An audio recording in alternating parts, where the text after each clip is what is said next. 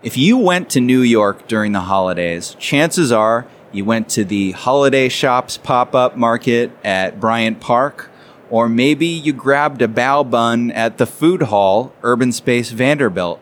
My guest today was responsible for both of those and so, so much more. On this episode, we've got Eldon Scott, president of Urbanspace New York. Live from New York, it's where we buy. That's right, Eldon. You're listening to Where We Buy. It's the show about the things we buy and the places we buy them. We are recording live at the Javits Center during the ICSC New York Deal Making Conference. My name is James Cook. I research retail and real estate for JLL. Where We Buy is a show where we talk with retail experts and we visit shopping spots across the nation. Today, Eldon Scott, Urbanspace, welcome, sir. Thank you. It's great to see you. I'm happy. It's good to see you as well. Um, I'm happy to be in your lovely city once again. Uh, I know when I come to New York, I'm going to eat way too much food, um, partially in thanks to you. And hopefully buy some things at the holiday markets too. Yeah, well, yeah, of course. And I have not been yet, um, but one of my coworkers um, went yesterday and was just blown away and they were like, "Is this your thing? Is this here year round? Because this is great. It should be here all the time." But I guess it loses. We, we would love it, but it wouldn't. I don't think people would like it year round. Let's give big picture for those listening who don't know urbanspace. Um, kind of big picture what you guys do, what you've created. Well, we started out as a, a markets company in London in 1973. I don't know if you know that part of the story. So the the first big project we did was Camden Lock, 1973 and the way that got going was there were blue laws in London and you couldn't sell retail. Retail could not open on Sundays. Um, but there was a loophole that markets could.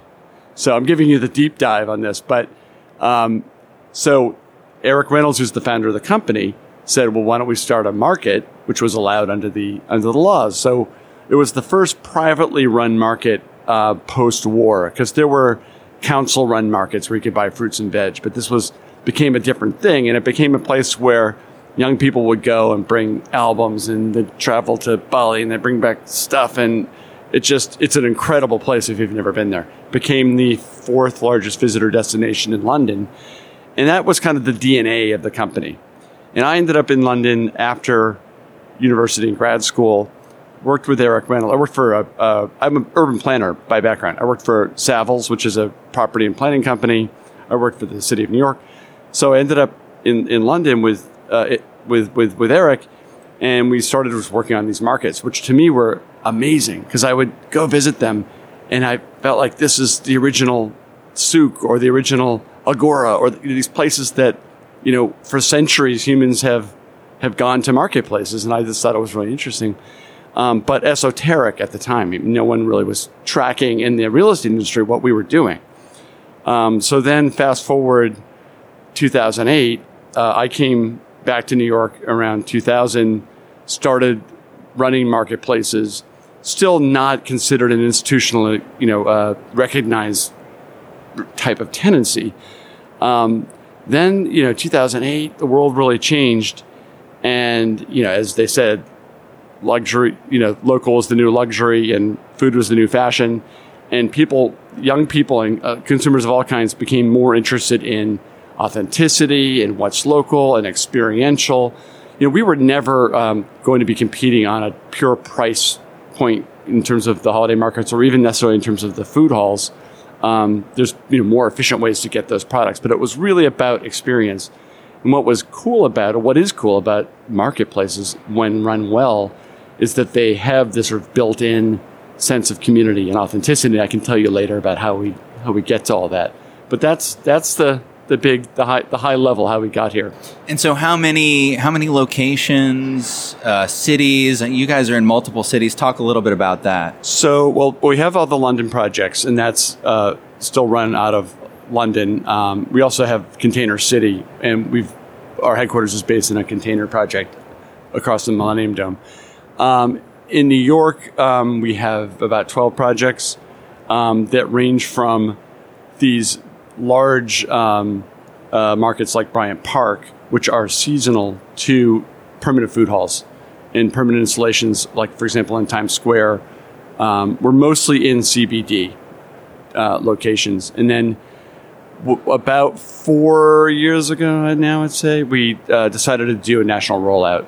So we brought on uh, a, t- a team of professionals from different different companies, and we're going to be building uh, a, a, whole bunch of these. We're in right now in Chicago, LA, San Fran, Boston, and DC. That's pipeline.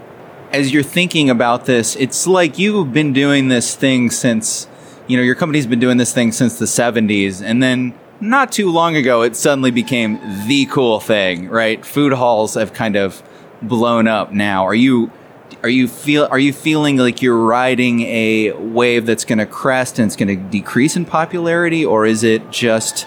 I, I, we get asked this question, and I I think the answer is that it's a trend that's here to stay. Um, so it's not a five year trend. You know, is it a twenty year trend? Maybe, um, but it's not a short term trend. Having said that, I think like any new thing a lot of people come out of the box with the wrong thing. So I don't think all of these food halls are going to be successful. And in fact, I think many of them are not profitable. We're very conservative about our underwriting and very careful to try to make sure that they are profitable for our vendors because as we build our brand, our brand really is on the backs of the chefs and entrepreneurs that work with us. And if we can't deliver them a profitable location, we won't do the project. So we say no much more than we say yes because we evaluate if these guys are going to make money. What what do you have to do to make money with a food hall? It's got to be it's the right location, right? But what else? There, you know, there's a lot. There's a lot to it. Um, there's a lot of infrastructure involved. It's a lot of capital. I think one mistake people seem to think is that oh, it's somehow lower capital or lower design than other kinds of uses. No, actually, it's more because you're building 20 kitchens. And if you don't build 20 kitchens and you try to make it all like to go or catered, you don't get the energy. You just we've seen it. We've we've tested it. You just you don't get the sales. So you need to put the infrastructure in. You need to build the facilities that the chefs need to produce the product that they need. So that costs money. So there's there's that. Obviously, location. At the end of the day, you know everything is driven on sales. So, how do you create the right community and the right brand and the right location with the right facilities to make all that work? And it's not it's not easy, but when you do it right, it, it does work. Yeah, I've been to multiple food halls that have a shared kitchen in the back where mm. all of the different vendors use a mm. shared kitchen. Clearly, that's cheaper. But you're saying you lose energy when you do that? It's the it's the we call it the theater of food. Uh, one of the reasons why people are interested in these food halls is that interaction with the person across the counter, and they want to see something being prepared or something being cooked. We don't. Not all of the food is prepared from uh, step one in the food hall. There's a lot of pre-production going on and, a, and sites off-site, but the final cooking always occurs on site. So there's always a level of prep on site. Gotcha. So let's talk let's talk curation. What goes into the, let's say we're building a food hall from scratch. Mm-hmm. What goes into the selection of the vendors? How do you think about that? How do you come up with them? How do you find them? It is really relationship. And I think that's kind of what this niche is. We think it's about establishing strong relationships with entrepreneurs. That's where the energy comes from yes, you have to get the other parts right. You have to, you know, they have to have a following on social media. They have to be, you know, you want them to be cool and hip. You want them to, you want to look at their P and L. You want to see what they think they're going to do. That all goes without saying, but we've built the company based on relationships, and it takes more effort to do that because you just need more hours in the day to spend with these vendors. But we've found that when we don't do that, we have a higher failure rate.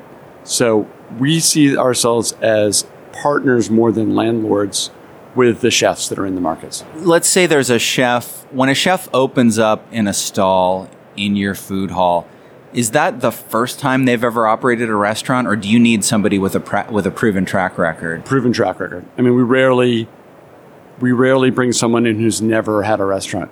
We do have a program called the Urban Space Challenge where we'll find someone who's never had a restaurant and we have a, we have a, a sponsorship and we'll, we'll we'll set them up in business. But that's a program that we run. For the most part, you, you know, it's having produced food for a weekend market is nothing like running, uh, you know, a twenty four seven restaurant business. So we want to make sure they have some experience, but not, you know, we, we're not looking, you know, generally more than five or six units. We, we don't want to do it either because we want them to be entrepreneurs in their community or their city. So I know at, at Bryant Park, for example, you've got it's you got a pop up food hall, right? In there, Yeah, we do. Uh, how does that work? Um, how do you kind of build that temporary food hall infrastructure, but it's still got to last a couple of months, right? It's a great location. Um, we, we put a, with our partners at Bryant Park, we put a, a, a very big tent structure up there, uh, custom tent. You know, there's a, a lot of um, DOH uh, requirements and SLA requirements, so we actually had to put full sinks in, hot water. Um, it's getting more and more difficult just to, to pop up and throw, sell food on the street side, uh, you know, as it should. I think that the agencies are really trying to keep up with making sure the food's safe, which also just means generally more expense and more care for, for that side of the business. And you'd mentioned earlier, you know, you've got to create a sense of community amongst the the vendors uh, in in your food markets. What do you have to do to be successful at that? Well, I think that's kind of the uh, the art, if you will, of, of, of what of what happens. That's the soft skills. Um, it is, you know, I think it to me it ties back to my background in urban planning. You, you know, we're not we we obviously are dollars and cents oriented, um, but the first thing is relationships, both between us and the chefs and entrepreneurs, and between the chefs and entrepreneurs and the customers. And if you, the analogy I like to give is it's like throwing a dinner party. So if you throw a great dinner party and you, you set the table, you have 12 people, you seat everyone around that table, and the energy, the, you know, the, the sum is greater than the parts. So if you invite 12 interesting folks, you're going to have this great hum. And that, that's community. You're creating community in your house for that dinner party. If the table's the wrong size, or the lighting is wrong, or the music's too loud, or the candle stinks, it, it's not going to work. You're going to lose the buzz. So there's a lot of subtle elements to maintaining that sense of community.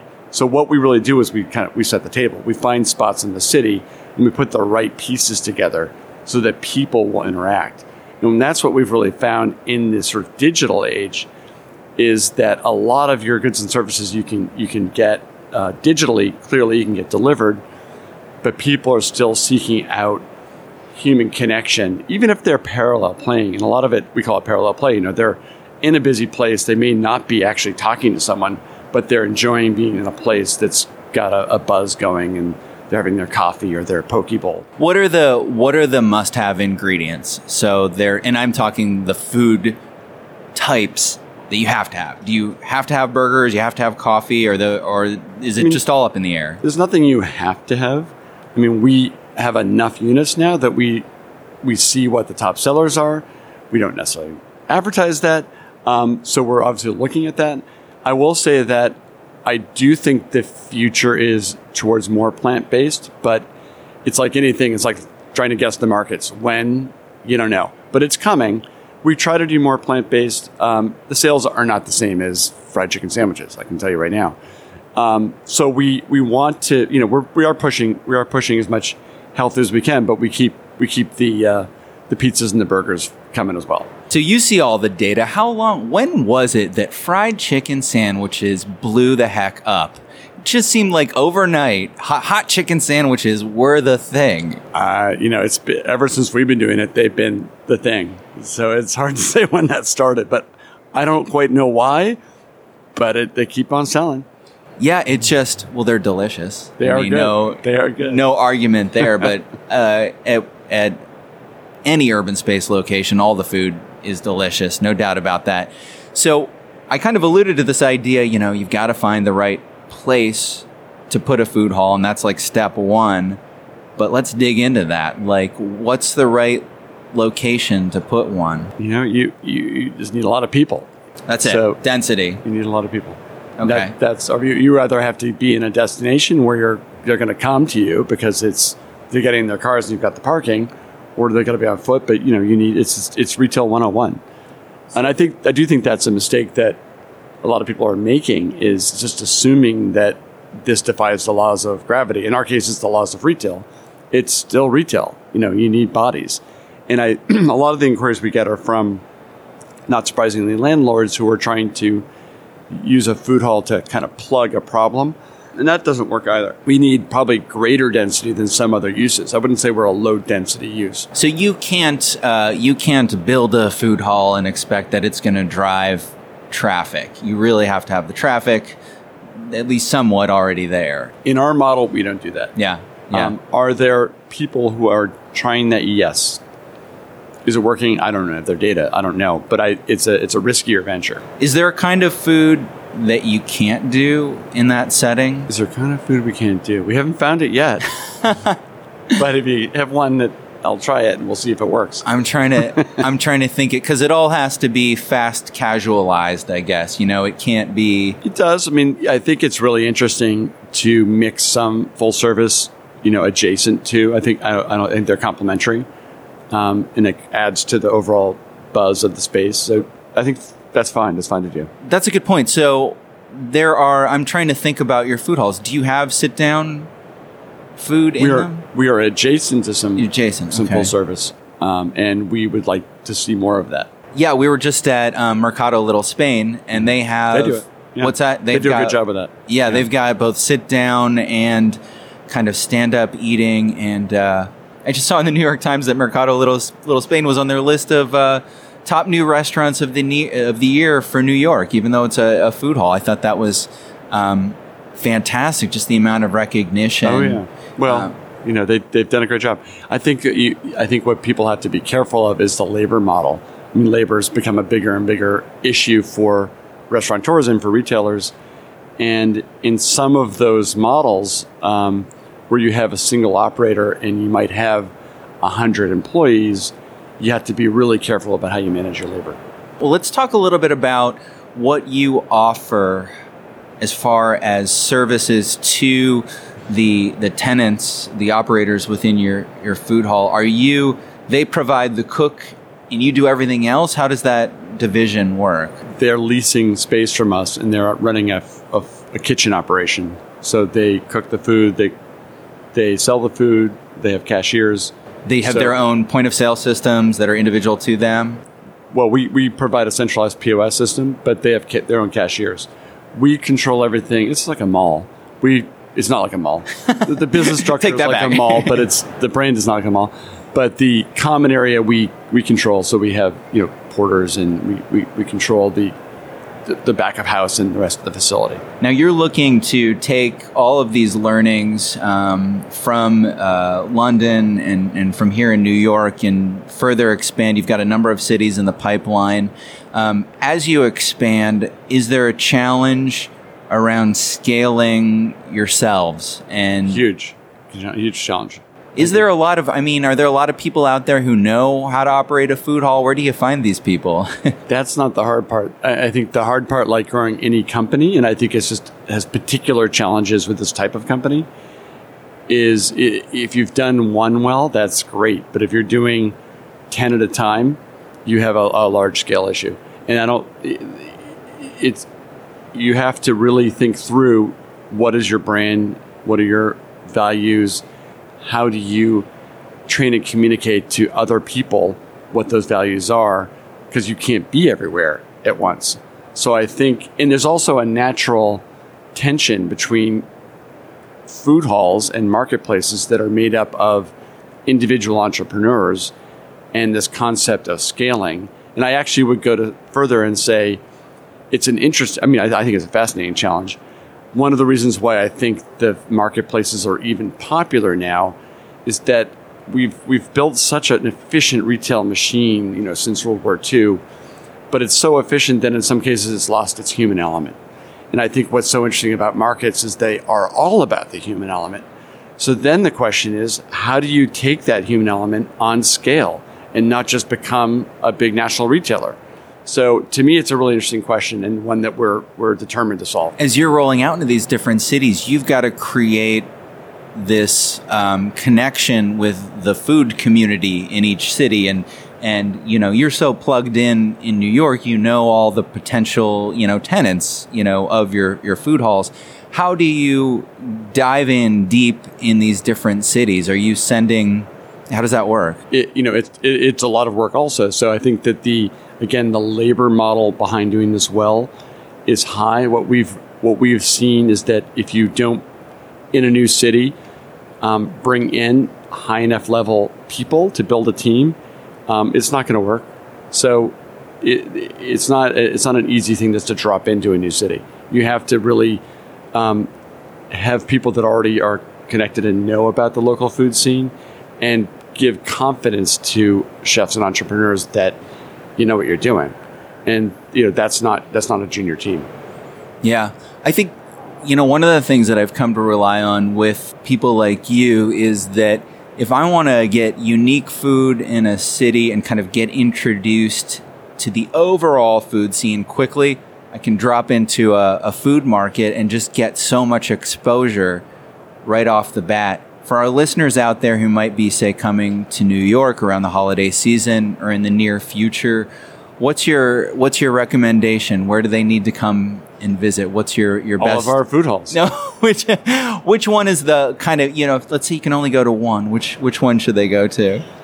Uh, you know, it's like choosing a baby, uh, one of your kids. It's so funny because we we really love our projects for for different reasons, and there's two that off, off the top of my head. One is you know Vanderbilt, Vanderbilt Urbanspace Vanderbilt, which um, it's just it's in the old Helmsley Palace building, and it's uh, it, it's just a great it's a great space near Grand Central. I also really like going. It's just the holidays, so you got to hurry up uh, to the market we do at Columbus Circle because it's on the edge of, of uh, Central Park, and it's just a wonderful thing to walk up through the park with the trees and see this little village market up on the hill. So that's that's a fun one too. Oh, that sounds wonderful. I need to get out there and check that out. Eldon, thank you so much for joining me today. Thank this you. has been a great conversation. Um, What's the, is it urbanspace.com if folks want to learn more? Urbanspacenyc.com. Got it. Urbanspacenyc.com. And for our listeners out there, if you've got a comment on today's show, you can call our listener comment line. It's the Where We Buy hotline, and we'll use your voice in an upcoming show. Give us a call at 602 633 4061. Be sure to tell us your name and where you're calling from. You can hear more interviews, retail tours, and new research insights by subscribing to Where We Buy on the iPhone podcast app or on Spotify, or you can go to wherewebuy.show. And a special thank you to ICSC that made this live podcast possible.